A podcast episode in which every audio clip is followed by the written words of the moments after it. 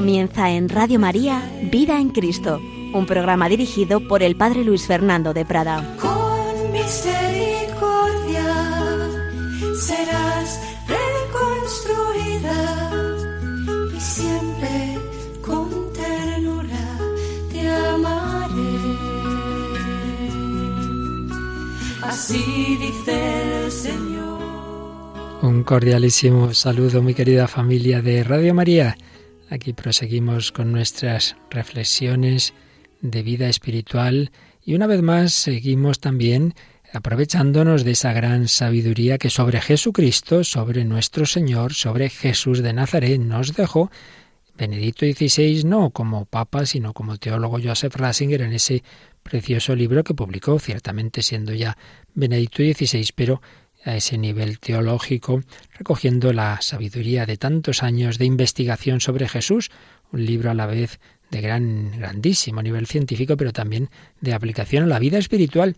Y por eso estamos intentando pues resumir la mayor parte de los capítulos de esta obra en tres volúmenes para que nos queden ahí y no solo al que se esfuerza en leerlos, que es lo principal, pero quizá a bastantes personas les cuesta ello y puede ayudarles el escuchar eh, sencillamente así en la radio o en los CDs pues la, la, versión que hacemos pues es más sencilla, recogiendo lo principal de estos capítulos para nuestra vida espiritual. Pues bien, después de haber visto otros capítulos, vamos hoy al mensaje de las parábolas, capítulo 7 del primero de los volúmenes que se publicó, el que se titula Jesús de Nazaret, desde eh, el bautismo a la transfiguración, las parábolas. En primer lugar, decimos dos palabras sobre eh, las, las, parábolas en general eh, y simplemente, pues como tantas otras ocasiones, lo que decimos es un resumen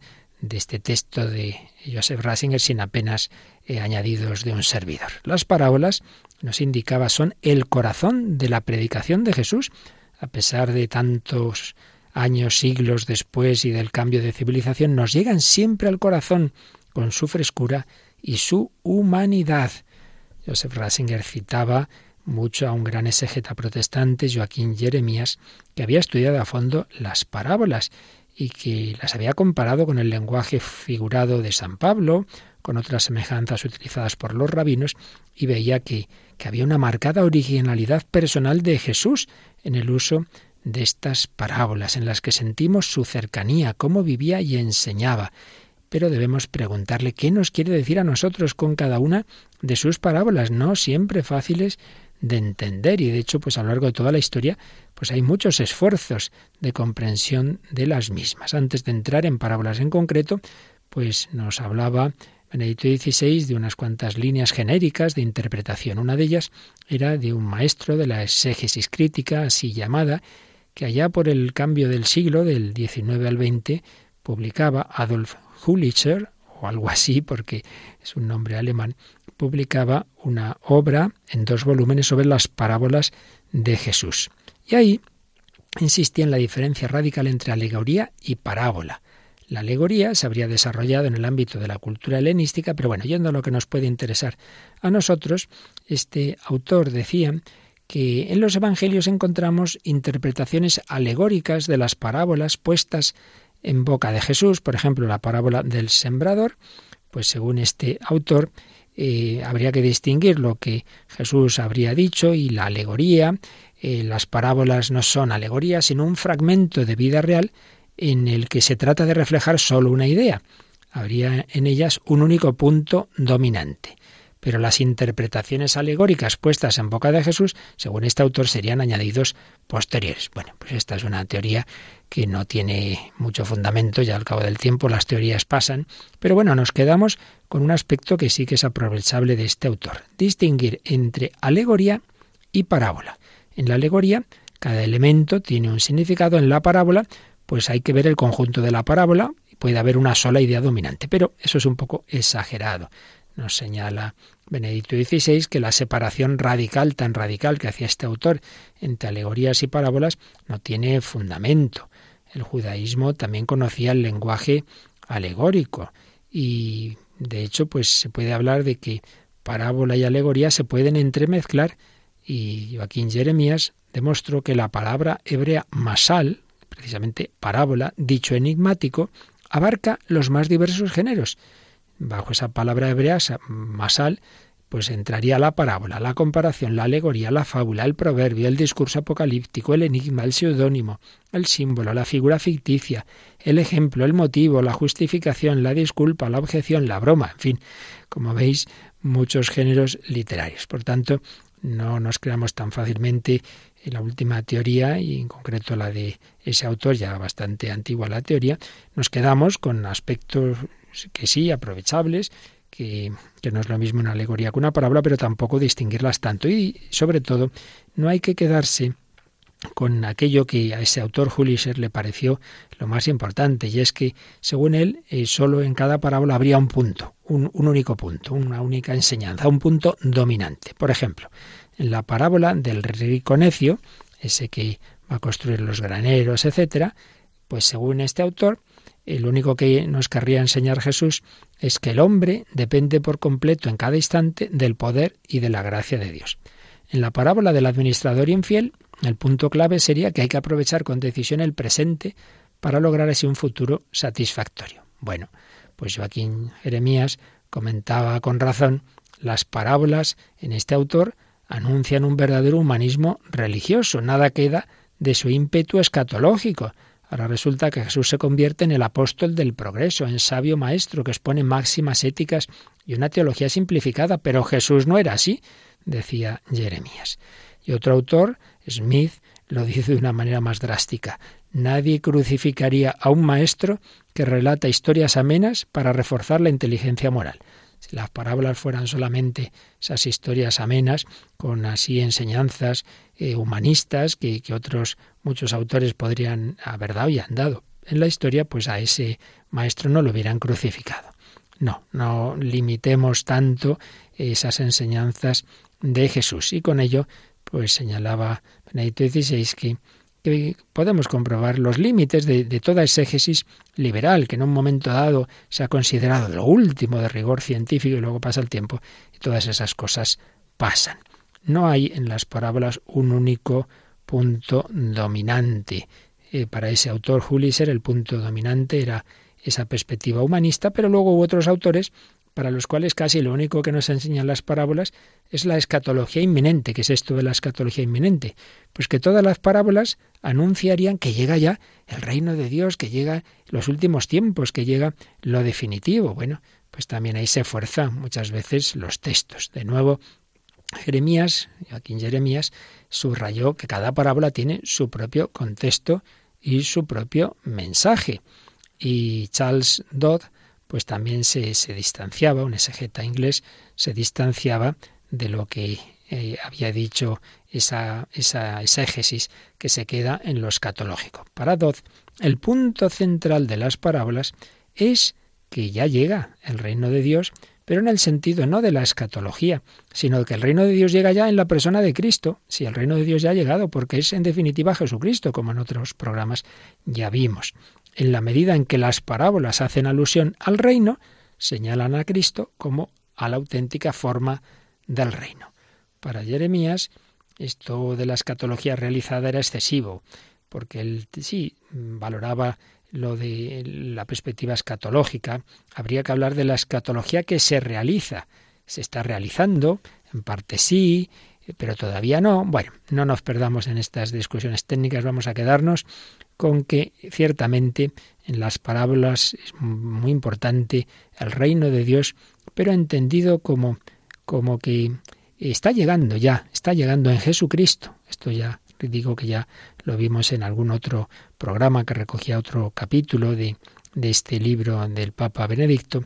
Entonces, el tema más profundo del anuncio de Jesús era su propio misterio, el misterio del Hijo, en el que Dios está entre nosotros.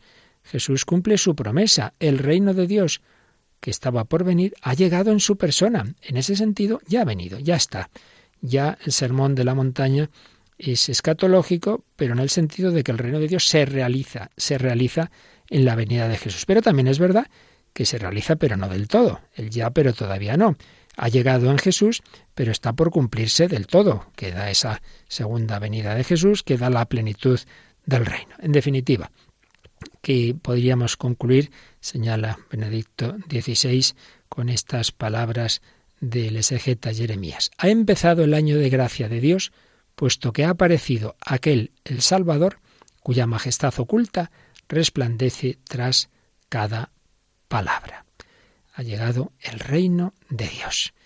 Si bien, sigue diciendo Benito XVI, podemos interpretar todas las parábolas como invitaciones ocultas y multiformes a creer en Él, Jesús, como al reino de Dios en persona, nos encontramos con unas palabras de Jesús a propósito de las parábolas que nos desconciertan. Así pues, después de esa primera introducción, recordando pues eh, diversas interpretaciones que ha habido sobre el sentido general de las parábolas, nos quedamos con que, que tienen distintos puntos de enseñanza, nos quedamos con la importancia del reino de Dios, que ese reino de Dios ha llegado en Jesús, pero que también nos invitan a mirar hacia el futuro, hacia la escatología, pero en un segundo párrafo, Benedicto XVI hablaba de un texto que seguro que cuando lo hemos oído o en misa o lo hemos leído en nuestra meditación nos ha desconcertado. Hay un momento dado, recordaréis, en que los apóstoles le piden a Jesús explicación de la parábola del sembrador, por ejemplo, en Marcos 4. Y entonces el Señor mm, responde eh, haciendo alusión a un texto del profeta Isaías, muy sorprendente, porque en él se dice, bueno, dice primero Jesús a los apóstoles, a vosotros os ha concedido Dios el secreto del reino de Dios, pero para los de fuera todo resulta misterioso, para que, como está escrito, y aquí viene la cita de Isaías, miren y no vean, oigan y no entiendan, a no ser que se conviertan y Dios los perdone. Entonces, ¿qué significa esto? ¿Sirven las parábolas del Señor para hacer su mensaje inaccesible y reservarlo solo a un pequeño grupo de elegidos a los que Él mismo se las explica? Vamos a profundizar un poquito en esas palabras del texto de Isaías que cita nuestro Señor. Hay que leerlas en la perspectiva de la, de, la vida personal del propio Jesús, cuyo final, por supuesto, él bien conoce. Con esa frase, Jesús se sitúa en la línea de los profetas. Su destino es el de los profetas. Isaías, el profeta Isaías, decía, Endurece el corazón de este pueblo, tapa sus oídos, ciega sus ojos, no sea que vea con sus ojos y oiga con sus oídos y entienda con su corazón y se convierta y se cure. Bueno, ¿qué quiere decir esto? Pues así nos lo explica el Papa Ratzinger. El profeta fracasa. Su mensaje contradice demasiado a la opinión general, las costumbres corrientes. Solo a través de su fracaso las palabras resultan eficaces. Este fracaso del profeta se cierne como una oscura pregunta sobre toda la historia de Israel y en cierto sentido se repite en la historia de la humanidad y también es sobre todo el destino de Jesucristo, la cruz. Pero precisamente de la cruz se deriva una gran fecundidad. Ese es el fracaso aparente de Jesús, la cruz. Pero aquí se desvela de forma inesperada la relación con la parábola del sembrador. Llama la atención la imagen de la semilla, la importancia que adquiere esa imagen de la semilla en el conjunto del mensaje de Jesús. Recordemos, el tiempo de Jesús, el tiempo de los discípulos es el de la siembra, el de la semilla. El reino de Dios está presente como una semilla vista desde fuera es algo muy pequeño, a veces ni se la ve ese grano de mostaza, el más pequeño de los granos, y que sin embargo contiene en potencia un árbol entero. La semilla es presencia del futuro, en ella está escondido lo que va a venir. Y recordemos también que en lo que podemos llamar nosotros el Domingo de Ramos, llegan aquellos griegos que quieren ver a Jesús, y entonces el Señor resume las diversas parábolas sobre las semillas y desvela su propio significado y el pleno significado cuando dice estas palabras misteriosas en Juan 12, 24. Si el grano de trigo no cae en tierra y muere, queda infecundo, pero si muere, da mucho fruto. Él mismo, Jesús, es el grano. Su fracaso en la cruz supone precisamente el camino que va de los pocos a los muchos, a todos, a toda la humanidad. Todos los hombres se van a salvar, o mejor dicho, a todos se va a ofrecer la salvación porque ese grano va a caer en tierra, va a morir y resucitar, y yo cuando sea elevado sobre la tierra atraeré a todos hacia mí.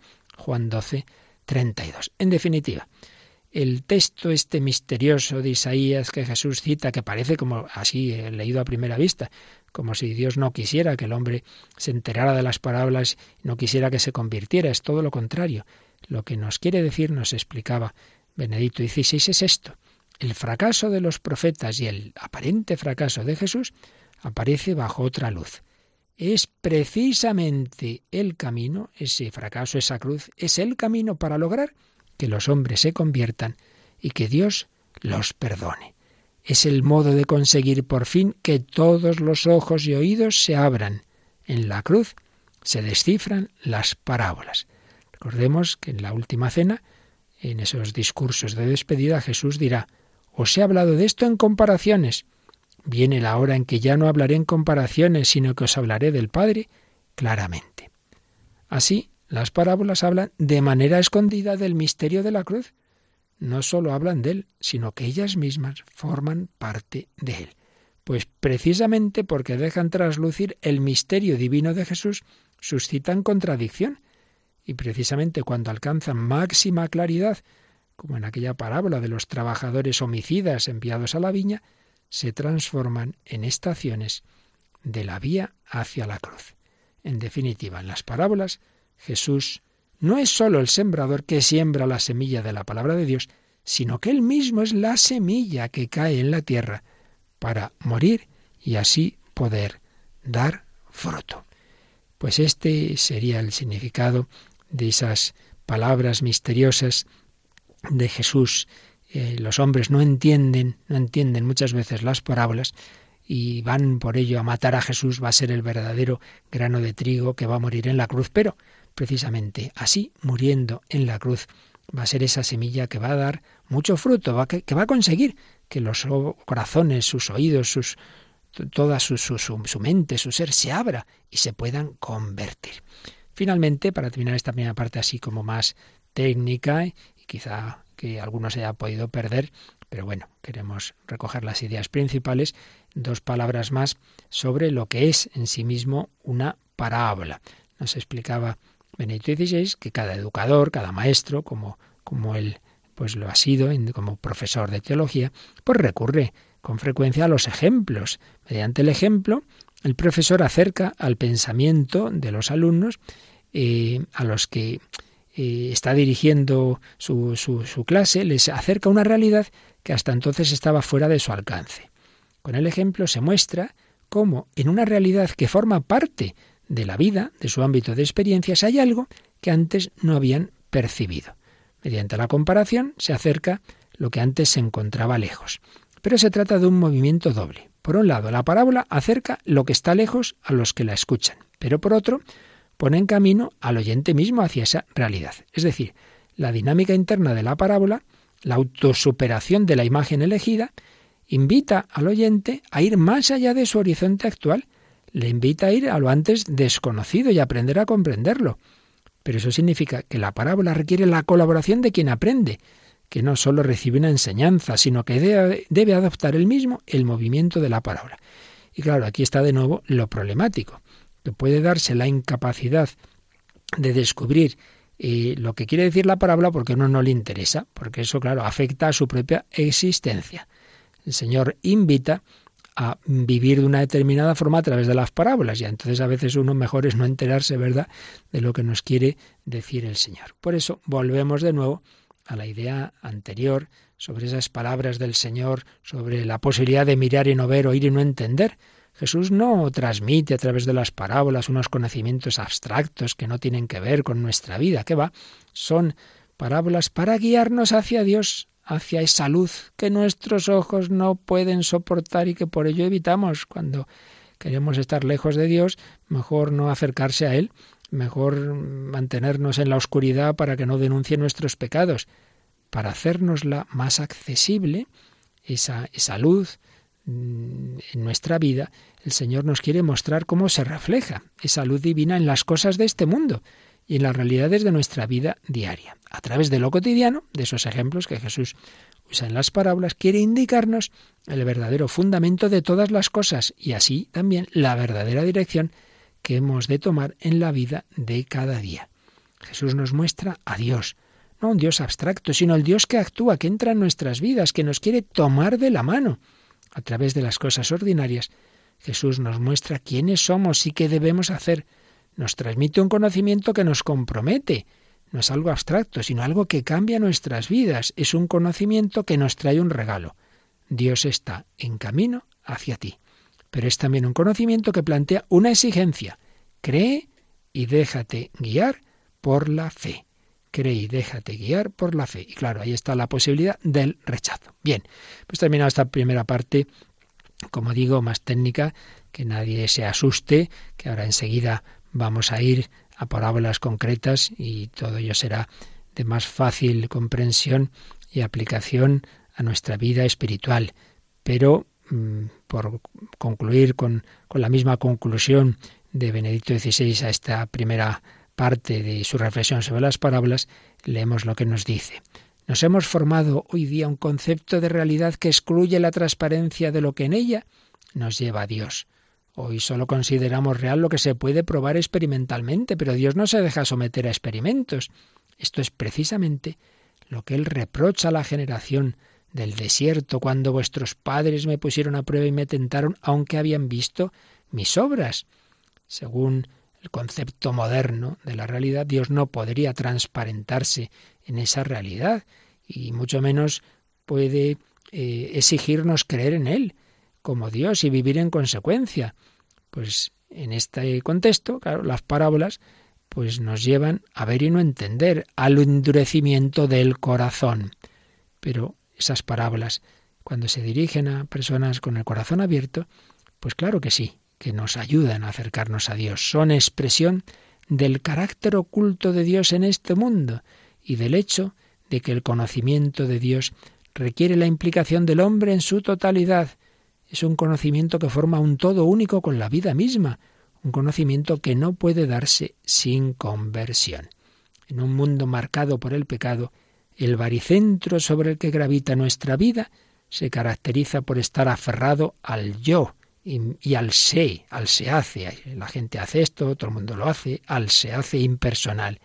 Se debe romper este lazo para abrirse a un nuevo amor que nos lleve a otro campo de gravitación y nos haga vivir así de un modo nuevo. En este sentido, el conocimiento de Dios no es posible sin el don de su amor hecho visible, pero también ese don debe ser aceptado. Así pues, en las parábolas se manifiesta la esencia misma del mensaje de Jesús y en el interior de esas parábolas está inscrito el misterio de la cruz. Pues ahora sí que terminamos este primer apartado un poquito elevado, un poquito técnico quizá, de este capítulo de Jesús de Nazaret, de Benedicto XVI sobre las parábolas, pero enseguida vamos a pasar a una parábola bien conocida, bien bonita, la parábola que llamamos del Hijo Pródigo, y podremos aplicar a esa parábola y a nuestra vida pues estas enseñanzas tan bellas. Jesús a través de esas enseñanzas, a través de sus parábolas, a través de sus ejemplos, ¿qué es lo que quiere? Cogernos de la mano, llevarnos a casa, llevarnos a Dios, llevarnos al corazón del Padre, quiere conducirnos como el buen pastor conduce a la oveja perdida.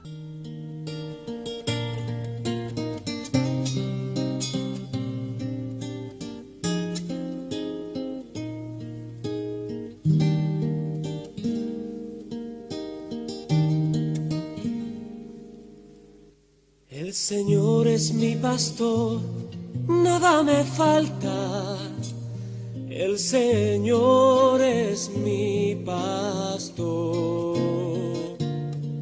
El Señor es mi pastor, nada me falta.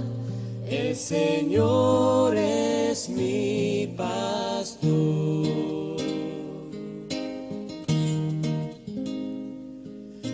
Praderas reposa mi alma, en su agua descansa mi sed. Él me guía por senderos justos, por amor, por amor de su nombre. Aunque pase por valles oscuros, ningún mal, ningún mal temeré. Porque sé que el Señor va conmigo, su callado sostiene mi fe. El Señor es mi pastor, nada me falta. Señor es mi pastor. El Señor es mi pastor, nada me falta. El Señor es mi pastor.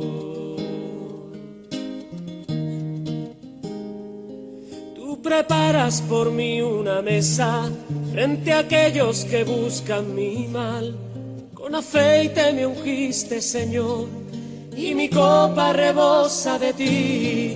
Gloria a Dios Padre Omnipotente y a su Hijo Jesús el Señor y al Espíritu que habita en el mundo por los siglos eternos. Amén.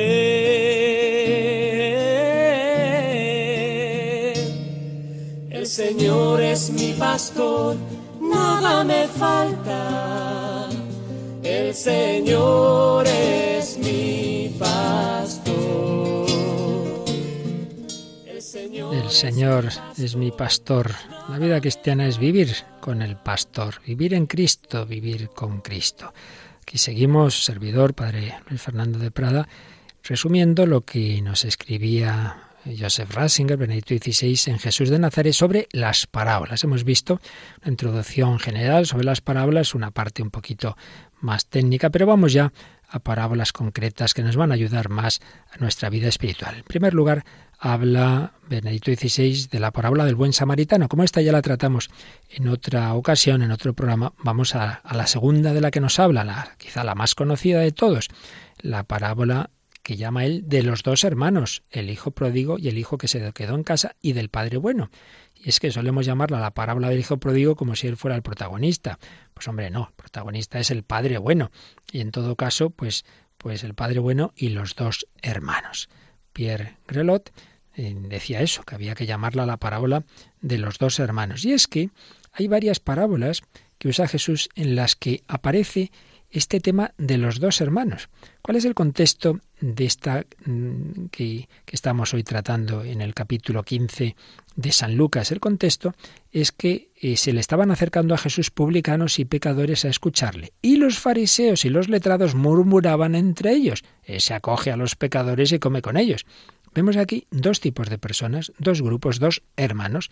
Por un lado los publicanos y pecadores y por otro lado los fariseos y los letrados. Entonces, a esas críticas Jesús va a responder con tres parábolas.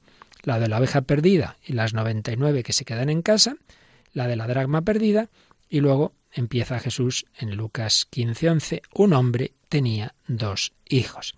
Este tema de los dos hermanos viene de muy atrás, porque si recordáis, en el Antiguo Testamento hay varias parejas de hermanos con historias muy significativas, empezando por Caín y Abel. Bien sabemos cómo acaba trágicamente esa historia, pero luego Ismael e Isaac, Esaú y Jacob, luego de otra manera está el tema de los once hijos de Jacob con José, en fin, que hay un tema ahí muy presente en la historia bíblica de dos hermanos y de distintos, muy distintos comportamientos de uno y de otro. Pues bien, Jesús retoma esta temática, pero le da una nueva orientación. Hay una parábola también del Señor en Mateo, eh, de dos hermanos, donde dice, eh, el padre les manda a los dos a hacer una cosa. Y uno dice, no, no, no, no quiero, pero luego hizo caso. Y otro, en cambio, dice, sí, sí, pero no hace caso. Tenemos de nuevo en esos dos hermanos la relación entre pecadores y fariseos. Los pecadores que primero eh, han dicho que no a Dios, pero al final se convierten, y esos fariseos que aparentemente están diciendo que sí, pero que al final no hacen caso a lo que Dios les pide a través de Jesús. Pues bien, vamos a esta parábola de los dos hermanos o del hijo pródigo o del padre bueno. Eh, vemos ciertamente ya en la, en la petición del hijo pródigo, dame la parte de herencia que me corresponde, la magnanimidad del padre. El padre mm, accede al deseo del hijo menor de recibir su parte de herencia, le da libertad, le da libertad. Ya se imagina lo que va a pasar, pero le deja seguir su camino. El hijo se marcha a un país lejano.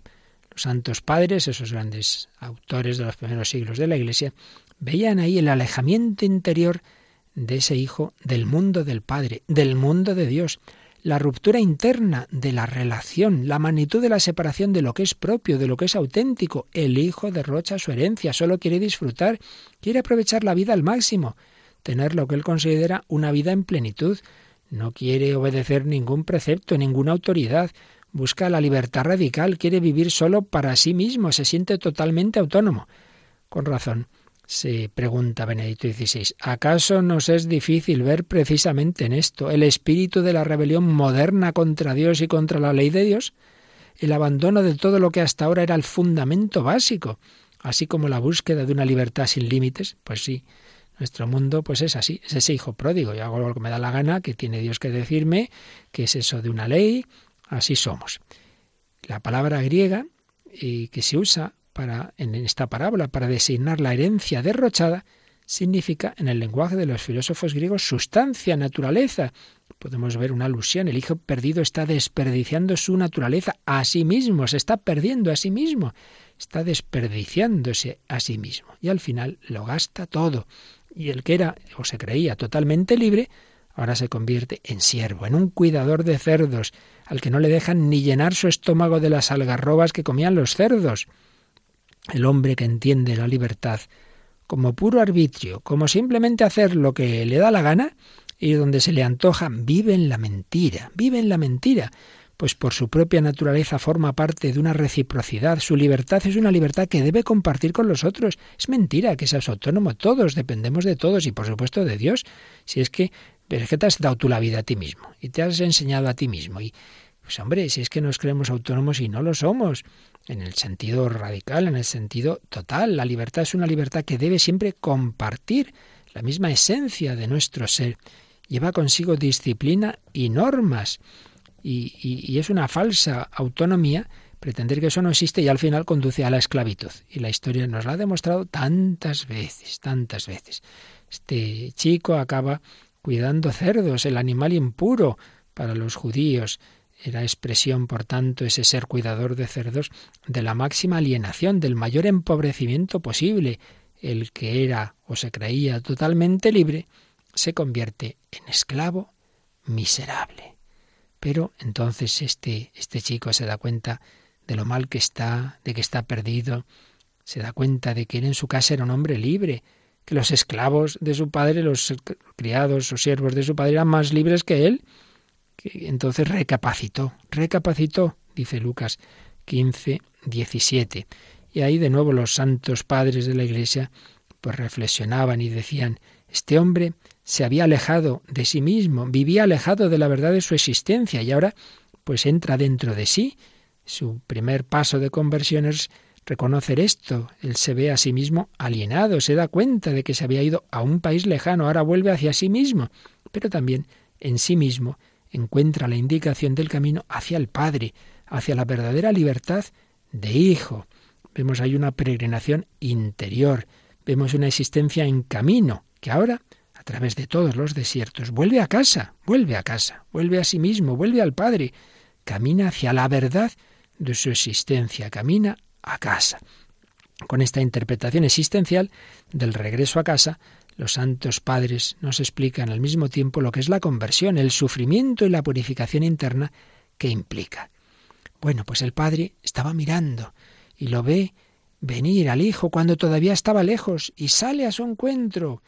Escucha su confesión, reconoce en ella el camino interior que ha recorrido, ve que ha encontrado el camino hacia la verdadera libertad, no le deja terminar ese discursito, lo abraza, lo besa, manda a preparar un gran banquete. Hay una gran alegría porque el hijo que estaba muerto, cuando se marchó de la casa paterna con su fortuna, ahora ha vuelto a la vida, ha revivido. Estaba perdido y lo hemos encontrado. Y de nuevo Benito XVI pues nos recuerda la interpretación que hacían los santos padres en los primeros siglos de la historia de la Iglesia. Eh, veían cómo el hijo perdido era imagen del hombre en general, es el Adán que todos somos, ese Adán al que Dios le sale al encuentro y le recibe de nuevo en su casa. En la parábola, el padre encarga a los criados que traigan enseguida el mejor traje. ¿Cuál es ese mejor traje? Pues es una alusión a la gracia de Dios, al vestido de la gracia que Dios había dado originalmente al hombre cuando le crea en lo que llamamos el paraíso original, pero después lo perdió por el pecado. Ahora ese mejor traje se le da de nuevo, es el vestido de hijo. ¿Qué es eso de quedarte de criado? No, no, tú eres hijo. Y prepara un banquete que veían ahí los santos padres? Pues una imagen de la fiesta de la fe, de la Eucaristía, la Eucaristía festiva. En ella se anticipa el banquete eterno, se anticipa el banquete del reino de los cielos. En el texto griego se nos dice que el hermano mayor al regresar a casa oyó sinfonías y coros. Literalmente dice eso, sinfonías y coros. Pues ahí los santos padres veían una imagen de la sinfonía de la fe que hace del ser cristiano una alegría y una Pero lo esencial del texto, como ya decíamos antes, es la figura del Padre, ese amor tan grande del Padre. ¿Puede y debe actuar así un Padre? Y aquí nos recuerda Joseph Ratzinger a Pierre Grelot, que va al Antiguo Testamento, y es que ahí tenemos textos como el de el capítulo 11 del profeta Oseas, donde hay una imagen original de esta visión de Dios Padre. Allí se habla de la elección de Israel y de su traición. Fijaos qué texto tan bonito. Cuanto más los llamaba, más se alejaban de mí, sacrificaban a los Baales, incensaban a los ídolos. Dios ve cómo ese pueblo es destruido, cómo la espada hace estragos en sus ciudades. Pero entonces dice así, ¿cómo te trataré, Efraín? ¿Acaso puedo abandonarte, Israel? Se me revuelve el corazón, se me conmueven las entrañas. No cederé al ardor de mi cólera, no volveré a destruir a Efraín, que soy Dios y no hombre, santo en medio de ti. Puesto que Dios es Dios, el santo, actúa como ningún hombre podría actuar. Dios tiene corazón y ese corazón se le revuelve, se revuelve, por así decir, contra sí mismo. Aquí encontramos la palabra sobre la compasión expresada con la imagen del seno materno, corazón materno. El corazón de Dios transforma la ira y cambia el castigo por el perdón. Esto ya estaba en el Antiguo Testamento, ese que a veces decimos que es el, el Dios vengativo. Pues no, ya vemos que no. Ese corazón de Dios se conmueve por su Hijo, en este caso por Israel. Bien, por tanto, figura del Padre. Pues está claro, Dios Padre. Pero ahora para nosotros cristianos nos surge esta pregunta, ¿y dónde aparece en esta parábola el puesto de Jesucristo? Solo aparece el Padre falta quizás la cristología. Una primera interpretación del gran San Agustín, una interpretación así espiritual, cuando mm, se fija en que, según la parábola, el Padre abrazó al Hijo. Entonces dice, el brazo del Padre es el Hijo. Aquí podríamos recordar otro de los primeros santos padres, San Ireneo, que decía que el Hijo y el Espíritu Santo son como las dos manos del Padre. El brazo del Padre es el Hijo. Cuando pone su brazo sobre nuestro hombro, como su yugo suave, no se trata de un peso que nos carga, sino del regalo del amor que nos sostiene y nos convierte en hijos. Nos convierte en hijos. Es una explicación muy bonita, pero hay que reconocer que ahí sí que es una alegoría en San Agustín que va más allá de lo que desde luego dice el texto. Más fiel es la interpretación de Pierre Grelot, que simplemente nos hace notar que con esta parábola, hablando del Padre, ¿Qué estaba justificando Jesús? Pues cómo trataba a los pecadores. Recordemos que la parábola viene a cuento porque están criticando los fariseos que Jesús está con los pecadores, que los acoge.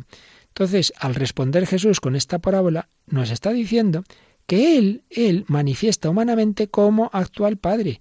Jesús se convierte en revelación viviente de aquel a quien Él llamaba su Padre. Por tanto, hay una cristología implícita.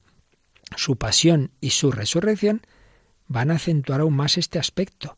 ¿Cómo ha mostrado Dios su amor misericordioso por los pecadores? Pues haciendo morir a Cristo por nosotros cuando todavía éramos pecadores, dirá San Pablo en Romanos 5, 8. Por tanto, Jesús no hace falta que aparezca como un personaje de la parábola, sino que es que está identificado con el Padre Celestial. Él recalca que su actitud es la del Padre. Y Cristo resucitado hoy día está en la misma situación que Jesús de Nazaret durante el tiempo de su ministerio en la tierra. Jesús hace ahora, resucitado, lo que hizo en la tierra y lo que hizo en la tierra, pues era lo que en el fondo él veía en su Padre. Por tanto, Jesús remite su comportamiento al del Padre. Y así, a través de esa figura del Padre, Cristo aparece en el centro de esta parábola.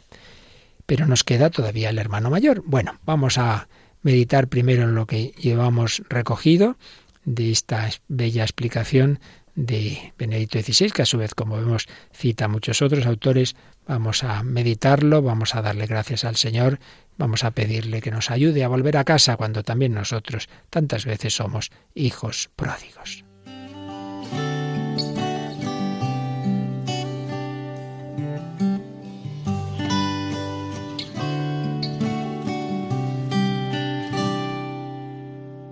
Mi Señor vuelto pedazos. Mi ropa y mi alma ya retazos.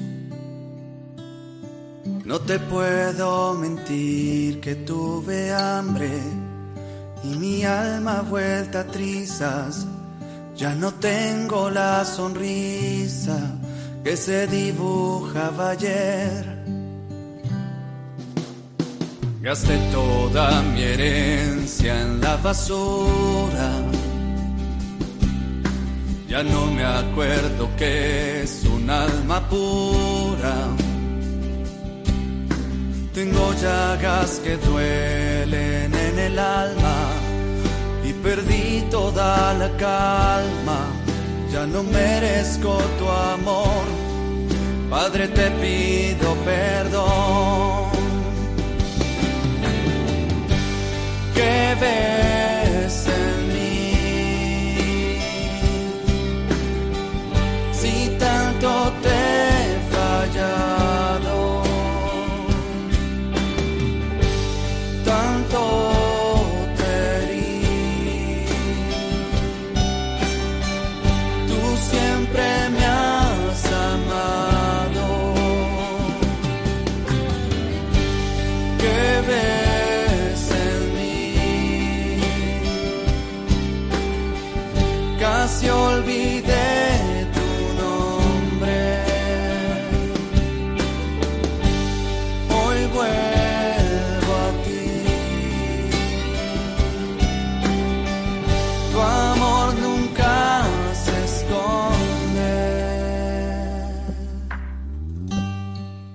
vuelvo a ti. Tu amor nunca se esconde. El hijo pródigo volvió a casa. El padre lo acogió. ¿Y el hermano mayor? Seguimos recogiendo la explicación de Benedicto XVI sobre esta parábola del hijo pródigo en Jesús de Nazaret.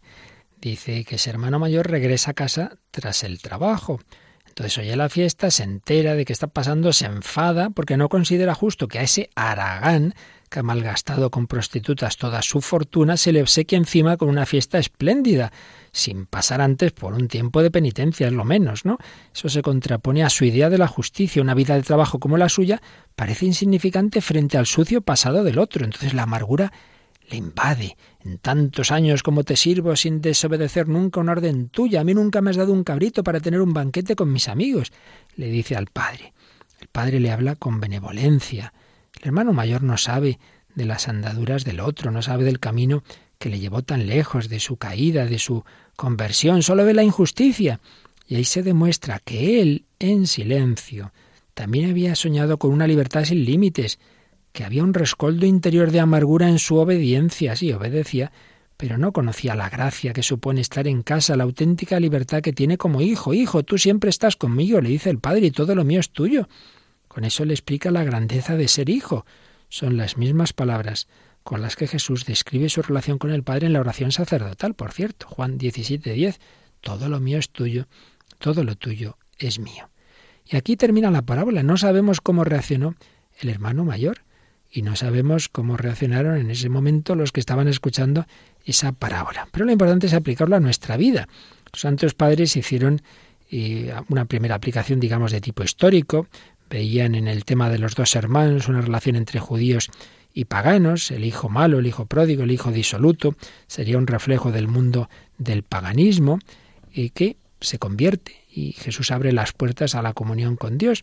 Y el hermano bueno, el hermano que se había quedado en casa, sería el pueblo de Israel, pero con ese peligro de, de pensar que ya con, con, esa obediencia a la ley de Dios, a la fidelidad a la Torah, pues ya era bastante.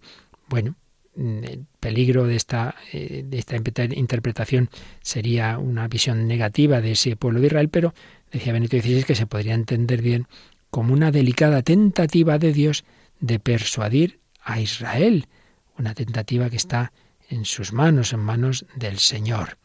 El, el Padre no está hablando mal en realidad del hijo mayor y tampoco se está haciendo una condena del pueblo judío, sino una, una invitación a tener esa misericordia con los que iban a llegar a ese pueblo de Dios. Pero más importante es que hagamos la aplicación en todas las épocas a todos nosotros, en el sentido de que podemos, está claro, ser el hijo pródigo cuando nos dejamos llevar de vicios, etcétera, pero también podemos caer en el peligro de ese hermano mayor.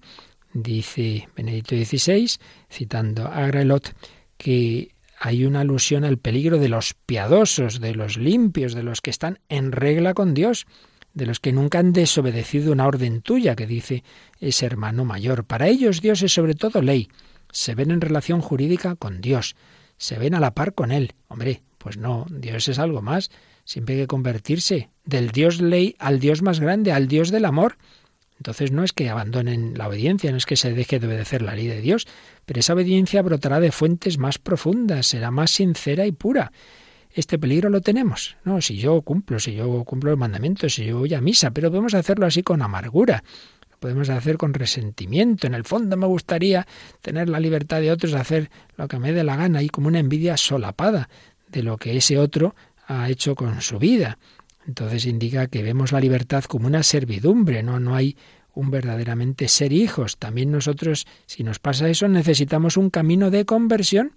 Hay que vivir como hijos, no hay que vivir como siervos que obedecen porque no hay otra más que cumplir esa ley. El Padre nos habla a través de Cristo a todos para que todos nos convirtamos y estemos alegres y contentos de nuestra fe. Esta es la síntesis de esta explicación de Benedicto XVI sobre la parábola del Padre bueno y los dos hijos. Y rápidamente vamos a ver también eh, lo que nos expone sobre otra parábola conocida, la parábola del rico Epulón y el pobre Lázaro. De nuevo, dos figuras contrastantes. El rico, que lleva una vida disipada, llena de placeres, y el pobre, que ni siquiera puede coger las migajas que caen de la mesa del rico. Eh, Aquí, mientras que en los, los otros textos, las otras parábolas sobre dos hermanos, no se sabe al final cómo termina la cosa, no sabemos cómo reaccionó el hermano mayor, en cambio aquí en esta otra parábola sí que está claro el desenlace. El rico acaba muy mal, acaba en esa situación de tormentos y en cambio Lázaro acaba bien. Y el trasfondo que nos permite entender este relato es una serie de salmos en los que se eleva a Dios la queja del pobre, que vive en la fe en Dios y obedece, obedece a sus preceptos, pero no le ocurren más que desgracias. En cambio, cuántos cínicos, cuánta gente que desprecia a Dios va de éxito en éxito, le va bien la vida. Esto es un tema que está presente en la Biblia y está presente en nuestra vida. Oh, es que vamos, a los malos de este mundo les va bien, y a los que intentamos ser fieles a Dios nos va mal y muchas veces nos quejamos. La antigua sabiduría de Israel presuponía que Dios premia a los justos y castiga a los pecadores. Bueno, pues eso, entendido así a la letra, había entrado en crisis, sobre todo desde el exilio. Hombre, por Israel, ¿por qué lo está pasando tan mal en el exilio? Y en la vida personal. Pues se iba viendo eso, que hay gente mala, cínica, que, que, triunfa en, en, la vida, explotando a gente buena y pobre. Entonces, ¿dónde estaba esa, esa justicia de Dios? Esto aparece en diversos salmos. Entonces había que buscar otra manera de entender esto. No, no, no bastaba esa explicación de que en esta vida Dios premia a los buenos y castiga a los malos, porque eso muchas veces no se ve. Y entonces está ese peligro de, de perder la fe, de pensar que Dios se calla o que Dios no es justo con nosotros. Por ejemplo, nos encontramos esa búsqueda de, de, de, explicación en el Salmo 73. Dice, yo envidiaba a los perversos, viendo prosperar a los malvados. Para ellos no hay sinsabores, están sanos y orondos. Hombre, ¿qué pasa? El justo sufre y corre el peligro de extraviarse en su fe. Es que Dios no ve, es que Dios no oye, es que no le preocupa el destino de los hombres. ¿Para eso he purificado yo mi corazón?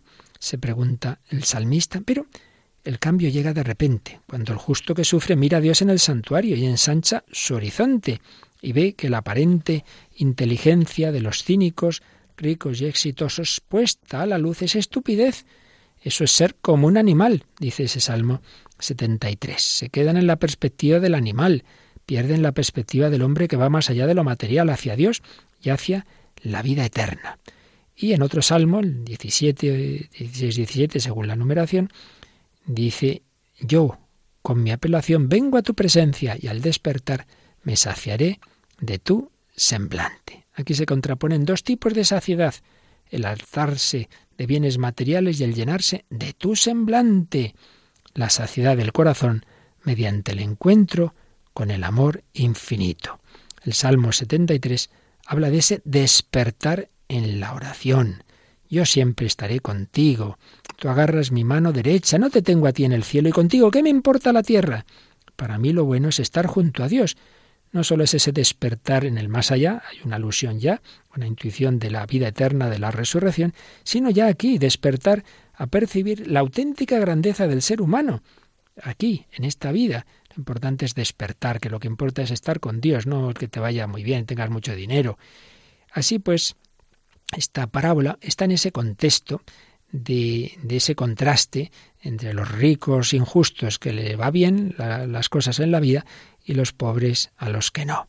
Ya se iba superando con esos salmos que hemos mencionado la envidia, la verdadera sabiduría está en vivir con Dios y, es a lo que también nos quiere llevar esta parábola, ir eh, al fondo de lo que realmente importa en la vida. Una parábola en la que se habla del más allá, en la que se ve que hay un estado intermedio entre la muerte y la resurrección. El rico se encuentra en el Hades como un lugar provisional, no sería la Gehenna, el infierno definitivo. Eh, el, el, pobre, en cambio, está en el seno de Abraham, pero sobre todo lo, el punto clave de esta parábola es que el rico pide signos. Envía, envía a Lázaro a mis hermanos para que se den cuenta de que existe esto y, y se conviertan. Eh, envía, envíales para que crean, para que crean. Bueno, y aquí vemos que también muchas veces a, nosotros nos gustaría que llegaran eh, alguien del más allá. Yo creeré si viene alguien. Pedimos pruebas, exigimos mayores evidencias. Y entonces Abraham dice, mira, si no creen a los profetas, tampoco creerán, aunque resucite un muerto. Y de hecho, y de hecho, recuerda Benedicto XVI, que cuando Jesús resucitó a Lázaro, muchos creyeron, pero otros en cambio es justo cuando decidieron matar a Jesús. El milagro de por sí no condujo a la fe, sino al endurecimiento. Y hace esta aplicación preciosa al final de su reflexión, Benedicto XVI. ¿Acaso no reconocemos, tras la figura del pobre Lázaro, que yace cubierto de llagas a la puerta del rico, el misterio de Jesús que padeció fuera de la ciudad y desnudo y clavado en la cruz, su cuerpo cubierto de sangre y heridas, fue expuesto a la burla y al desprecio de la multitud? Yo soy un gusano, no un hombre, vergüenza de la gente, desprecio del pueblo, dice el Salmo 22. Este Lázaro auténtico, Jesús, ha resucitado, ha venido para decírnoslo. Así pues, si en la historia de Lázaro vemos la respuesta de Jesús a la petición de signos por parte de sus contemporáneos, estamos de acuerdo con la respuesta central que Jesús da a esta exigencia. Recordemos que en Mateo, Mateo 12, 39, Jesús dirá, esta generación perversa y adúltera exige una señal, pues no se le dará más signo que el del profeta Jonás. Tres días y tres noches estuvo Jonás en el vientre del cetáceo, pues tres días y tres noches estará el Hijo del Hombre en el seno de la tierra. Esa es la verdadera prueba, ese es el verdadero signo, la resurrección de Jesucristo. La señal de Dios para los hombres es el Hijo del Hombre, es Jesús mismo, y sobre todo en su misterio pascual, en el misterio de muerte y resurrección. Él mismo es el signo de Jonás, él, el crucificado y resucitado, es el verdadero Lázaro. Creer en Él y seguirlo es el gran signo de Dios, es la invitación de la parábola, que es más que una parábola. Ella habla de la realidad, de la realidad decisiva de la historia por excelencia. Y así termina este bello capítulo sobre las parábolas del libro Jesús de Nazaret de Benedicto XVI, Joseph Ratzinger. Pidamos al Señor, pidamos a María, que escucharía también con frecuencia las parábolas de su Hijo Jesús, que nos ayuden sobre todo a vivirlas, entenderlas en el grado que Dios nos los conceda, pero sobre todo vivirlas en nuestra vida y tener ese corazón abierto al Señor, que quiere nuestra salvación, que quiere nuestra santidad.